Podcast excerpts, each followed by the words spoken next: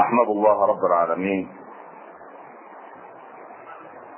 حمد عباده الشاكرين الذاكرين وأشهد أن لا إله إلا الله ولي الصالحين وأن سيدنا محمدا عبده ورسوله. اللهم صل وسلم وبارك عليك يا سيدي يا رسول الله صلاة وسلاما دائمين متلازمين إلى يوم الدين ثم أما بعد. أيها الاخوات المسلمون الناس في هذه الدنيا أو نحن في هذه الدنيا أصناف ثلاثة. ظالم لنفسه ومقتصد وسابق بالخيرات بإذن الله. إما إنسان ظالم لنفسه وإما إنسان أفضل منه مقتصد وإما إنسان من الدرجة الأولى سابق ومسابق إلى الخيرات. أما الصنف الأول الظالم لنفسه. عنوانه أنه إنسان يتبع والعياذ بالله خطوات الشيطان. هذا إنسان متبع خطوات الشيطان.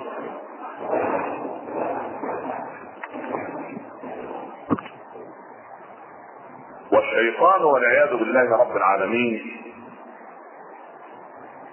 يغر ثم يضر. لا يأتي الشيطان إليك يوم الجمعة ويقول لك لا تذهب لصلاة الجمعة. لا يستطيع أن يقول هذا المصلي. ولكن له خطوات بأسلوب آخر. يدخل الإنسان نحو المعصية خطوة خطوه قصة في قصص بني إسرائيل نخصها كي نتعلم إن الشيطان وإن كان غبيا ففيه ذكاء على ضعيف الإيمان. نعم كيد الشيطان ضعيف لكن عندما يضعف الإيمان في قلب العبد يبدأ الشيطان باستخدام ذكائه المحدود في أخذ الإنسان نحو الهويه رافض متعدد من بني إسرائيل تقص عنه الكتب يخلو إلى الله عز وجل في صومعة الله. ثلاثة من الإخوة الشباب مجاهدين في سبيل الله خارجين يعني للقتال. له أخت لا كفيل ولا راعي لها إلا هؤلاء الثلاثة فجاءوا لأختهم وقالوا أين نحفظ أختنا إلى أن نعود؟ قالوا لا أفضل ولا أحفظ ولا أتقى من هذا الراهب الذي نبني لأختنا بيتا صغيرا أمام صومعته وهو يراعيها من بعيد إلى أن نعود. بنى الاخوه حجره أو غير ذلك أو بيت وقالوا بعد أن استأذنوا الراهب نتركها في رعايتك. غادر الشبان الثلاثة إلى الجهاد وبدأ الشيطان يعمل. كان الراغب يأتي يجهز الطعام ويضعه خارج صومعه ويرسل الباب. تعبر البنت أو المرأة الشارع أو الطريق فتأخذ الطعام وتعود إلى بيتها. بدأ الشيطان يقول له هل من الشهامة؟ هل من الرجوله أن تترك البنت المرأة التي لا حافظ لها إلا أنت؟ تعبر الطريق أمام الناس اعبر أنت وضع الطعام أمام بابها عندك يعني لا يامر لا سمح الله لا بالسلام بالخطأ ولا بالله التبست الخدعة على العابد يأخذ الطعام ويعبر الطريق ويضع أمام باب البنت أو باب المرأة. بعد حنينة يأتيه الشيطان. يعني الأول انتصر في أول خطوة. ترقب الخطوه التاليه يقول هل من المعقول إذا غاب إخوتها شهورا أو سنة الا تكلم أحدا؟ يا أخي كلمها ولو من وراء حجاب. قصة هذا الرجل الذي سوف نقبل قصته موجودة في كثير منا. تقول للأخ المسلم لماذا تتحدث مع هذه المرأة في الهاتف؟ والله هذه زميلتي في العمل وأنا أراها غير محجبة فأنا أحدثها لله واكلمها لله وأنصحها لله. يا عم انصح نفسك. سبحان الله. الشيطان له مداخله يعني يعني لست من أهل العلم المكلفين بالنصيحة أو مكلفين بالأمر والنهي والفتية لكن لا هو يريد أن ينصب نفسه والشيطان يريد يعني يقول والله يعني هي في المكتب. ما شاء الله. كل حديثنا في الدين. ما شاء الله. المهم ما علينا. هو يراقب نفسه.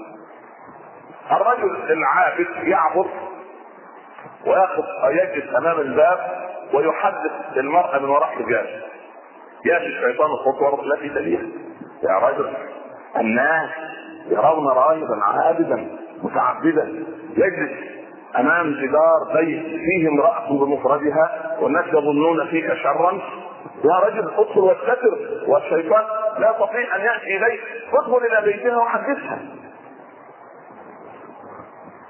المهم لكي لا نطيل ونضيع وقت الخطبة انتهت القصة بأن حملت المرأة بسلاحها جاء الشيطان. لو جاء اخوتها وعلموا ما صنعت بأختهم قتلوك. فماذا أصنع؟ اقتلها واقبرها وانتهى الأمر. قتلها ودفنها. عاد الإخوة. بكى الرامح يعني بعد أن غادرتم عشت أحفظها. عدة أو مدة كذا وكذا إلى أن ماتت وتوفاها الله فدفنتها. جاء الشيطان إلى الإخوة الثلاثة في الحلم أو في الرؤيا أو في الحلم الشيطان لا يأتي للإنسان في رؤيا في حلم. أتدري ماذا صنع الله برخصكم؟ كذا وكذا وكذا واذهبوا إلى القبر الفلاني فسوف تجدوها مذبوحة. المهم اخرجوا جثه أو سن صدقة أو كلام الشيطان فعندما جاءوا ليقبضوا عليه قال الشيطان له لو سجدت لي لأنقذتك مما أنت فيه. فسجد للشيطان فقتل فمات كثرا والعياذ بالله. خطوات الشيطان. هذه خطوات. فلا تظن ابدا أن الإنسان أذكى من شيطان يعمل ضدك 24 ساعة. في المقابل علي ابن المأمون ابن هارون الرشيد يجلس في شرطة قصره وبعدين يرى حمالا شيائعا يحمل للناس امتعتهم ويأخذ اجرا زهيدا راقبه علي. فوجد الرجل بعد أن تشرق الشمس بساعة يذهب إلى ديلة نهر ديلة ويتوضأ. ثم يصلي لله ركعتين. ثم ينظر إلى السماء ويقول يا رب ليس للفقير إلا أنت. ويعود إلى العمل. ثم يؤذن الظهر. يذهب لصلاة الظهر ثم يعود بدرهم خبز وملح فيأكل ثم ينام في ظل شجرة قيلولة ثم يقوم يكمل نشاطه في الحمل للناس وأخذ الأجرة. ثم يأخذ بقية الدراهم ويعود إلى بيته. عدة أيام ابن المأمون يراقب هذه القضية أمير المؤمنين. فنادى أو أرسل للرجل استعاذ الرجل من هذا النداء لأن السلطان من لا يعرف السلطان. هذه قاعدة. لا تأمنن ثلاثة. الدنيا أو الدهر ولو صفى. الدهر لا يصفى. اليوم يومان يوم لك ويوم عليك الدهر لا يصفو لاحد لا يصفو الدهر إلا إذا رأيت قدمك الثانية بجوار قدمك الأولى داخل عتبه الجنة. هذه الراحة الأبدية. اللهم اجعلنا منهم يا رب. من يا رب العالمين.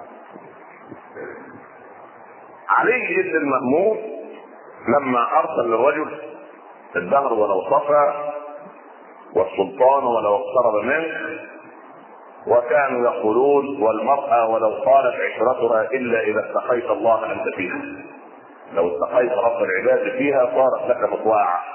إن عصيت رب العباد سبحانه فكما تدين تدان يسلط عليك دابتك وزوجتك وأبنائك ومجتمعك والناس كلها فتشعر أنك غريب في الدنيا وأن كل العالم ضدك وأنت تقف وحيدا لا ناصر لك إلا الله إذا اتقيت الله رب العالمين. المهم جاء الحماد. قال له ألا تعرفني؟ يعني ابن أمير المؤمنين يقول له رجل قال لا أنا لم ارك من قبل حتى أعرف. أنا علي ابن المأمون أمير المؤمنين. فتبسم الرجل قال يقولون ذلك. يعني لا دخل لي المسألة. ماذا تعمل؟ قال أنا أعمل لله مع عباد الله. قال ومتى تنام؟ أو متى تستيقظ من نومك؟ قال أستيقظ عندما ينزل ربنا إلى السماء الدنيا يعني في الثلث الإيه؟ الأخير من الليل سبحان الله قال أما تريد أن تترك هذا العناء وتعمل وتجلس وتستريح في قصرنا أنت وعائلتك؟ قال لا قال لمن؟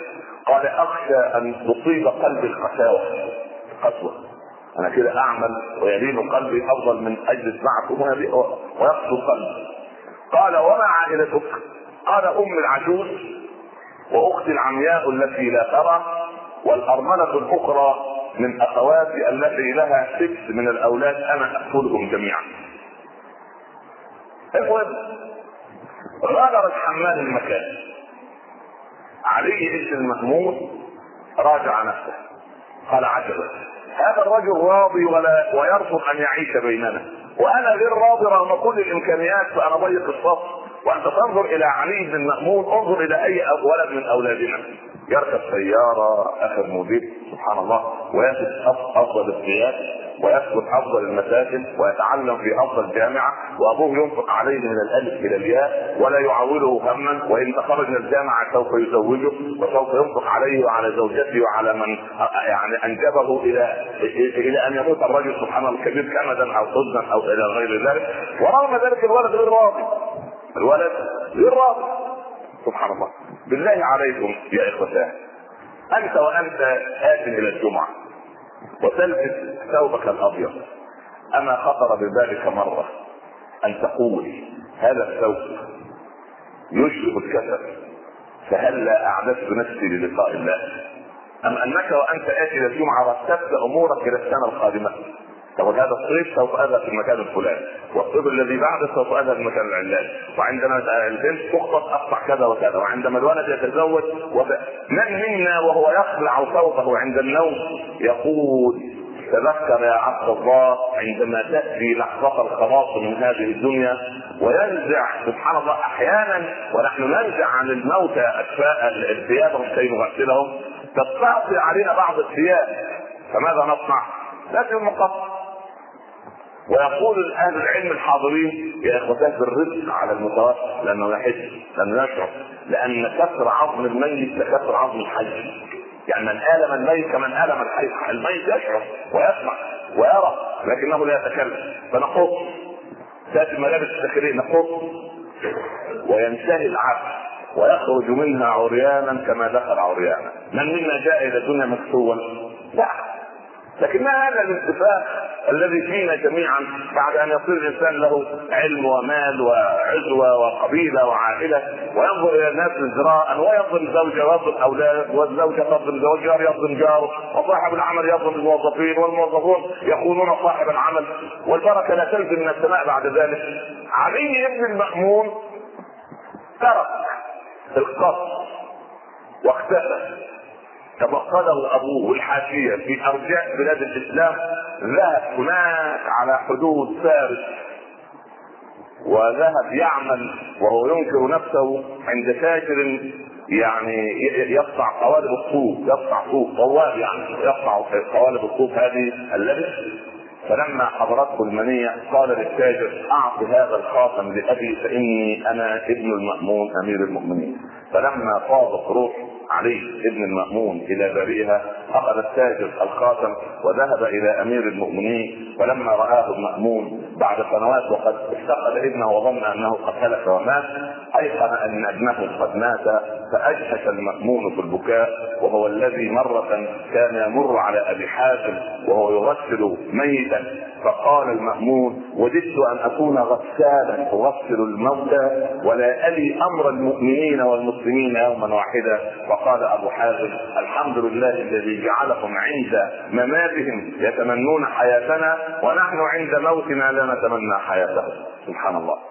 يعني الانسان الأعمال بخواتيمها يا جليبيب نعم يا رسول الله جليبيب هذا لا اصل ولا قصد ذهب ليتزوج صدقه أهل الجنه أنت لا مال لك تعلوك لا مال ولا جمال ولا عزوه ولا قبيلة ولا عائلة. كيف نزوجك؟ فسأله النبي يوما يا جليبيب ألا تتزوج؟ قال متبسما من أين يا رسول الله؟ قال اذهب إلى بني فلان من الأنصار وقل له الرسول يقول لكم زوجوني ابنتكم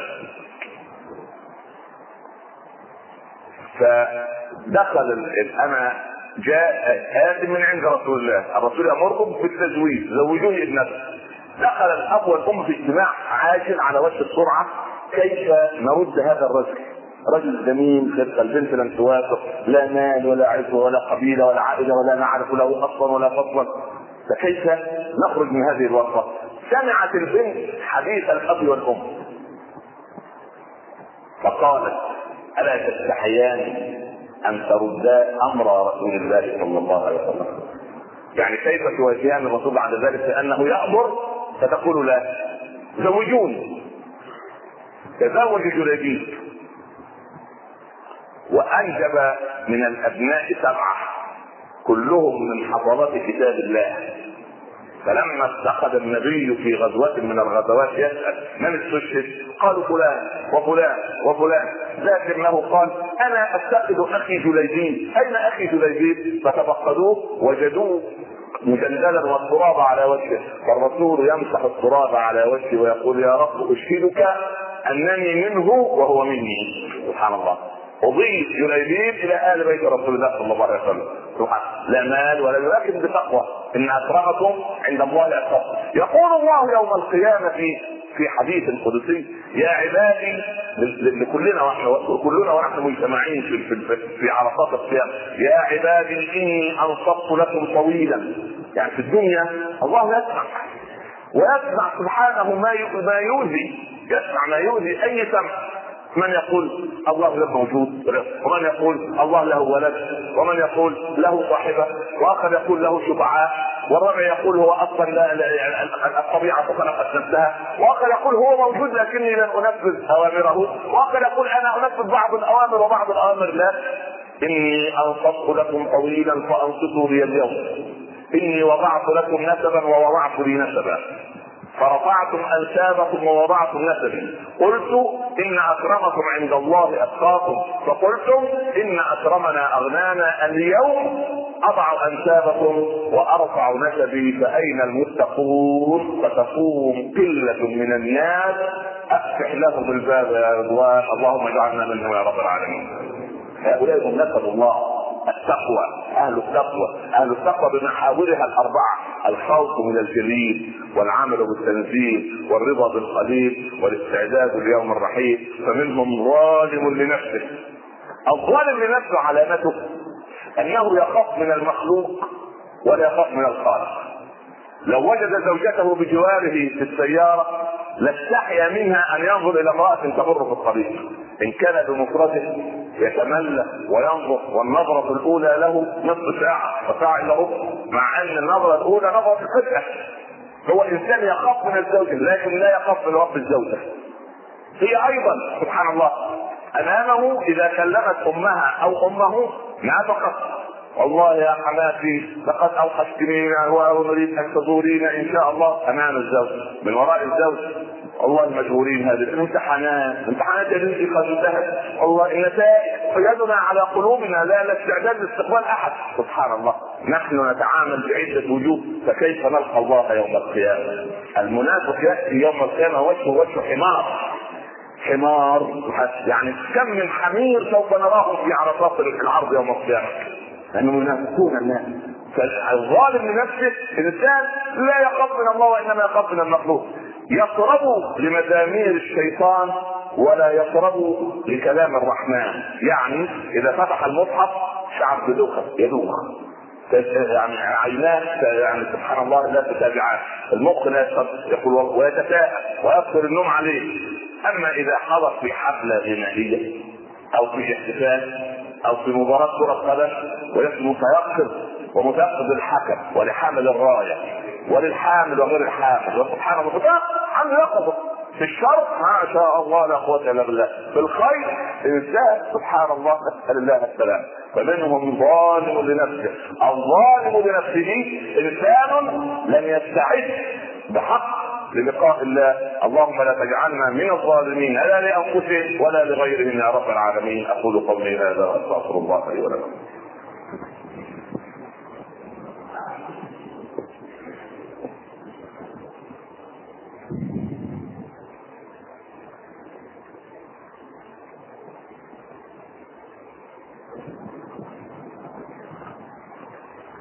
أحمد الله رب العالمين وأصلي وأسلم على سيدنا رسول الله صلى الله عليه وسلم. أما بعد شاب يأتي لرسول الله صلى الله عليه وسلم. يقول له يا رسول الله اذنبت ذنبا؟ ارتكبت معصيه قال اوما كنت تظن أن الله يراك؟ قال أو قد كان يراني أو قد كان يراني أو قد كان يراني ظل يكررها حتى شهقت روحه وصلى النبي صلى الله عليه وسلم بعد أن غسل وغسل صلاة الجنازة وقال اللهم إني أمسيت عنه راضيا اللهم فارض عنه. فقال ابن مسعود ليتني كنت صاحب ذلك القبر سبحان الله. يعني أيضا أن الله كان يراني وأنا مقيم على المعصية لأن الإنسان الذي يعصي يظن للحظات إما أن الله لا يراه وهذا كفر والعياذ بالله. وإما أن يقول يسع عقل الله ويقول الله غفور رحيم. يقول زوجتي غير غفورة وغير رحيمة لكن الله غفور رحيم.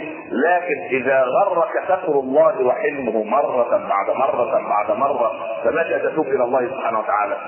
الأيام كلما مضى يوم مضى جزء منك واليوم يقول عند الصباح لك بلسان حالك يا عبد الله أنا خلق جديد وعلى عملك شهيد. فإني إن مضيت لن أعود أبدا. فاغتنمني يعني اغتنم هذه اللحظات. من يعود من يعيد لنا السنوات الماضية التي كان العبد أو بعض بعض منا بعيدين عن الله عز وجل. بعض منا كان لا يصلي لا يتقي الله يظلم الناس يغتاب الناس يأخذ من نار الله الذي لا يحل له والعياذ بالله. كل هؤلاء كل هذه الذنوب التي صنعناها. هل تعاد هذه الأيام مرة أخرى؟ لا والله. عمر رضي الله عنه كان يرى امرأة عجوز عبرت المئة عمياء لا ترى. فكان يذهب عمر ليقوم لها بيتها في أطراف المدينة. يقوم البيت يكنسه ثم يرش بالماء في الصيف ثم يملأ لها كره الماء ويضع لها الطعام بجوارها ويغادر المكان. كل يوم عمر يعمل نفس القضية. ففي ذات يوم ذهب فراى أن كل هذه العملية قد صنعت الغرفة كنست والكمامه وبعدين رشت بالماء والجرة ملئت والطعام يوم الثاني عمر تعجب فاختبأ خارج الباب. فرأى رجلا قصيرا ملثما.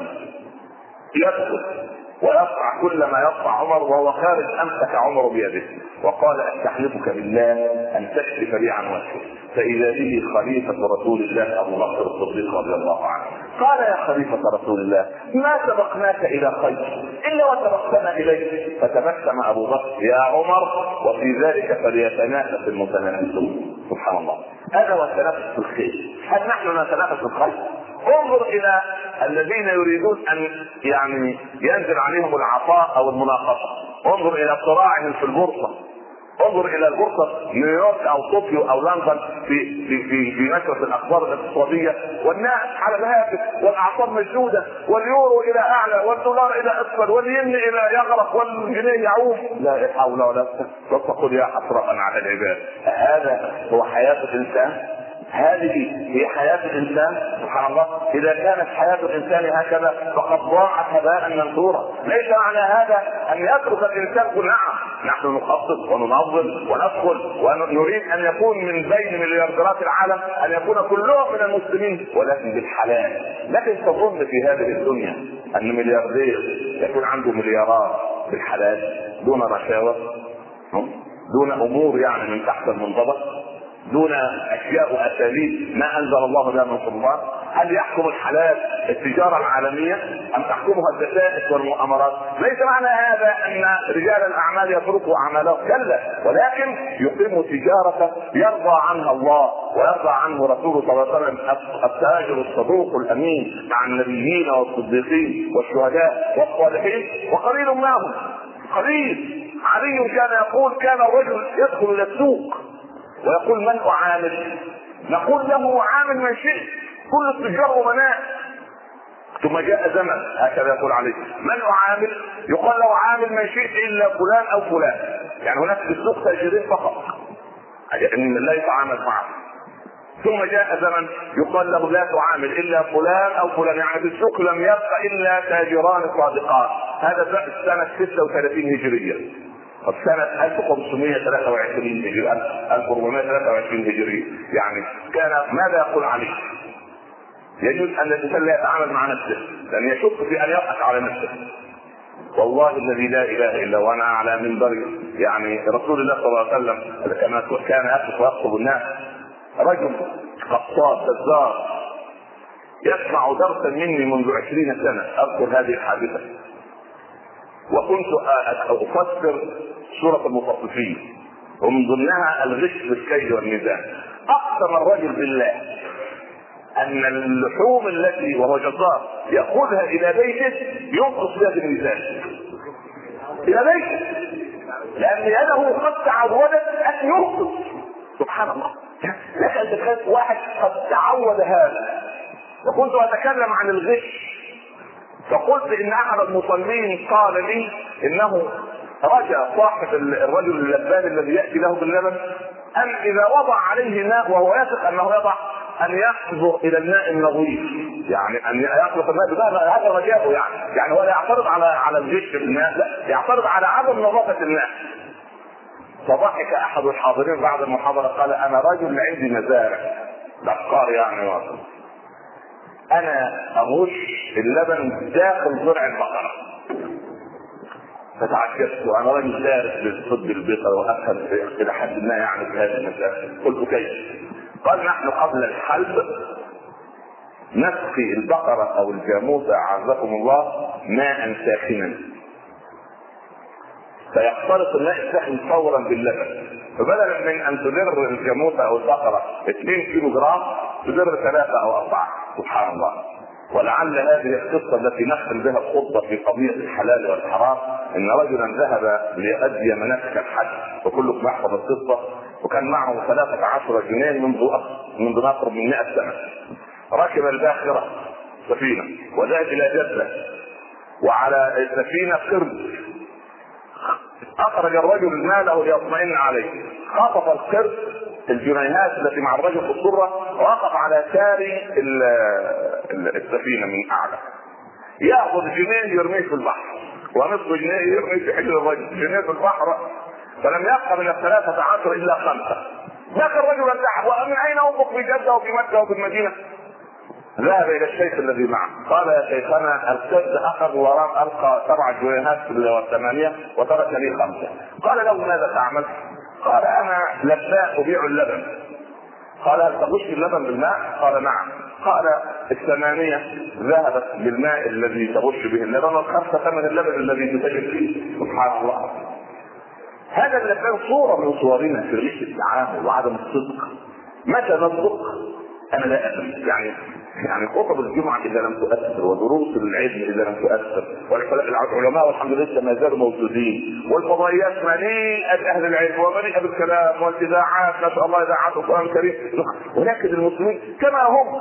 يا أخي الناس دخلوا في دين الله افواجا من سلوكيات الصحابة وتعاملهم وتعاملهم لا إله إلا الله. يعني الإنسان سبحان الله لو يتقي الله في تعامله لنصر دين الله عز وجل.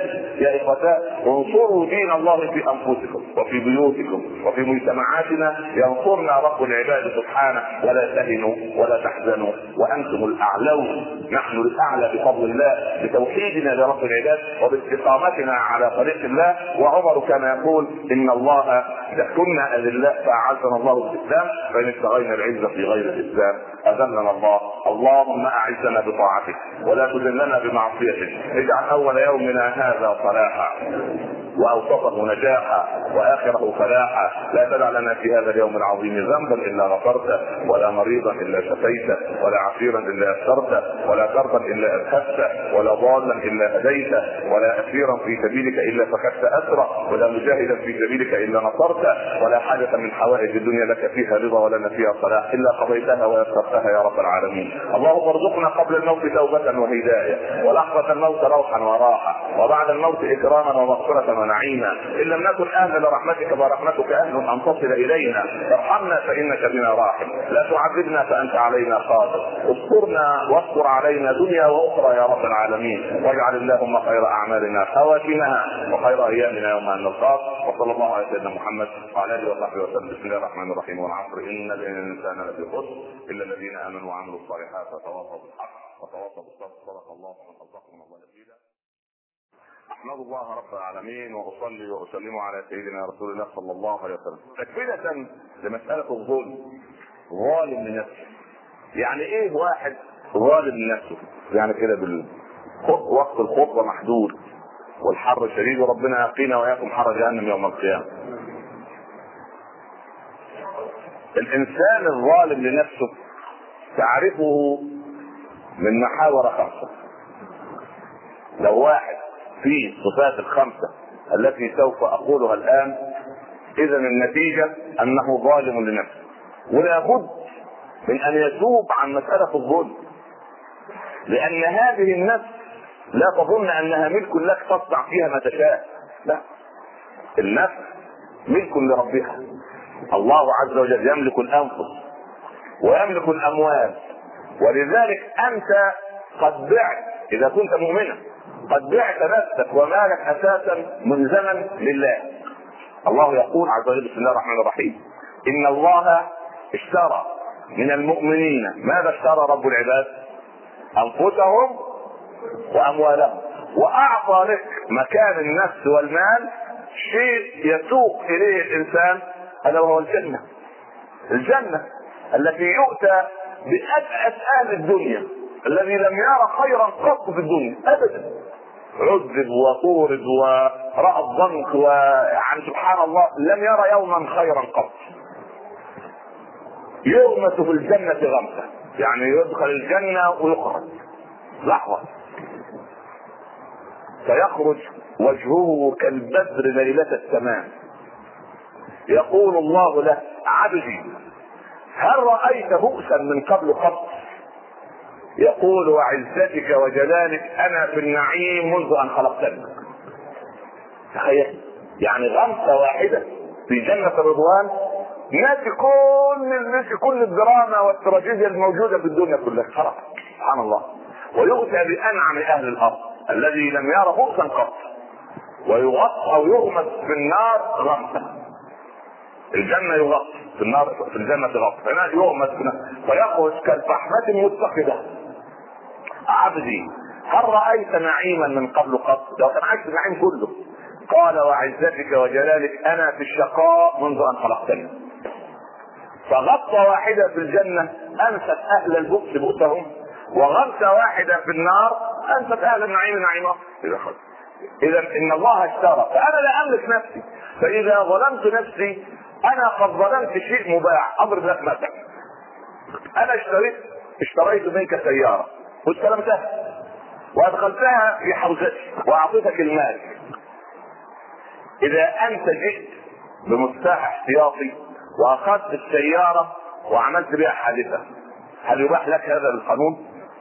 لماذا؟ لأن السيارة ما صارت ملكا لك. ولله المثل الأعلى. أنا نفسي قد بعتها لله. كيف أتصرف أنا فيها وأنا لا أملكها؟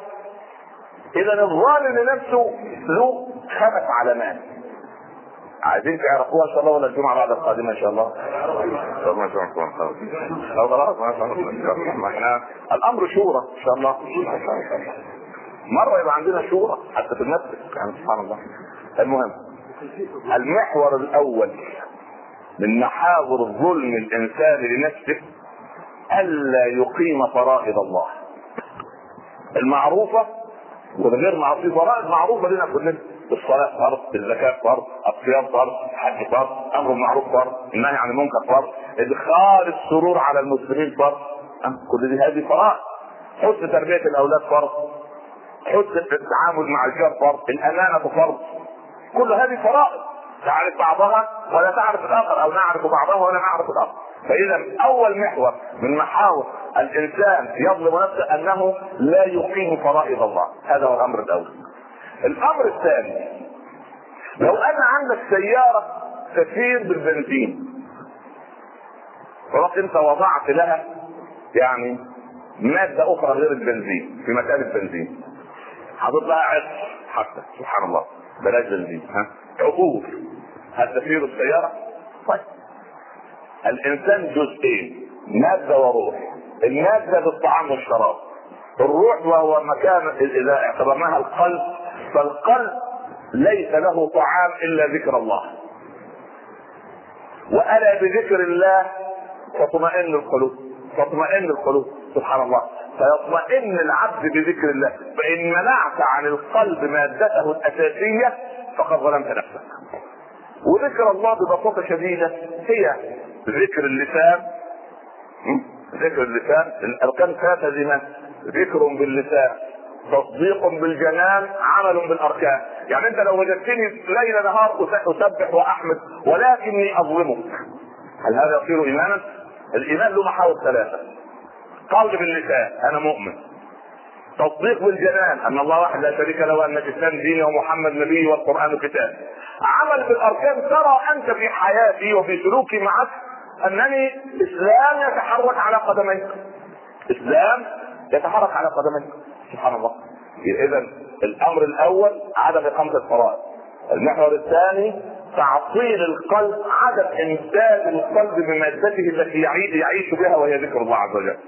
الأمر الثالث تضييع العمر فيما لا يرضي الله بتعطيل الجوارح عما خلقت له.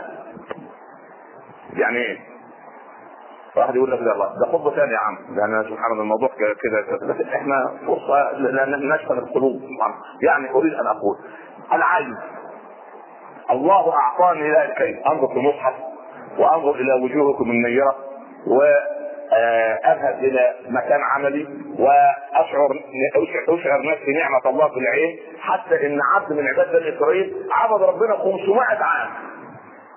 فلما مات قال الله أدخلوا عبدي هذا الجنة برحمتي تمر بالعبد. قال لا يا رب كيف برحمتي أدخل الجنة بعملي قال يا عبدي برحمتي قال لا يا رب بعملي الله. قيسوا له أعماله. قاطب اعمال الأوامر والنواهي والذكر والشكر وجدوها كاملة. جاءوا في الحساب الخامس حساب النعم. وضعوا نعمة البصر في كفة. وعبادة ال 500 سنة في كفة فرجعت نعمة البصر. فأصبح دائم أم مدين؟ مدين قال أذكروا عبدي النار حتى نأخذ حقنا ما لنا عنده. هو عايز هو بس بقى معامل يعني مخ ها؟ وعايز قال لا يا رب أدخل الجنة برحمتك سبحان الله. لا إله إلا الله. هذا يعني إذا القضية مش مش يعني إيه عملك؟ عمل إيه يعني؟ قال ولا ولا واحد يدخل الجنة بعمل قال ولا أنت يا حبيب الله؟ قال ولا أنا إلا أن يتغمدني الله برحمته. عمل حتى أنت الله. الرب رب والعبد عبد. يا أخي أبونا آدم والخليل إبراهيم والكريم موسى وروح الله عيسى كل يوم القيامة يقول يا رب سلم يا رب سلم. طب يا أبانا آدم اشعروا هل أخرج اباكم من الجنة إلا معصية أبيكم؟ آدم اسكتوا بعيدوا عني يا إبراهيم غضب رب اليوم غضبا لم يغضبه لا من قبل ولا من بعد. يا كريم الله يا موسى اذهبوا إلى أخي عيسى كما اذن قط. يقول عيسى أنا لست لها. أين أنتم ممن قال أنا لها أنا لها؟ أين أنتم من أخي محمد؟ يذهب رسول الله تحت العرش ويسجد لله. ويفتح الله عليه من محامده. يعني ربنا يفتح له. سبحان الله. الفتوح العارف سبحانه فيدعو رب العباد. يقول له ارفع رأسك وسل تعطى واشفع تشفع. ارفع يا حبيبي. أما كفاك الصلاة والقيام؟ أما كفاك العبادة والصيام؟ اشفع تشفع يا خير الأنام. فيشفع ليسال كتاب صلى الله عليه وسلم. ولذلك من كرم الله على رسول الله وعلم بالتالي أن يوم المعراج ربنا أراه النار وما فيها ليه؟ كان عشان لما يشوفها مرة ثانية في الاخره لا يفزع فيطمئن قلبه فيبدأ في الشفاعة لأمته عند رب العباد سبحانه. هذا هو المحور الثالث. التعطيل العين أو الجوارح عما خلقت من اجله. فإذا نظرت إلى محرم إذا ذكرت باللسان غيبه ونميمه وكذب وزور وشهاده زور وفحش في القول ويمين فاجره وكذا عطلت اللسان عما خلق له. إذا ذهبت بقدمي هذا إلى مكان في معصية عطلت اقدامي عما خلقت له. إذا امتدت يدي إلى حرام عطلت. إذا تعطيل الجوارح عما خلقت له هذا من ظلم الإنسان لنفسه.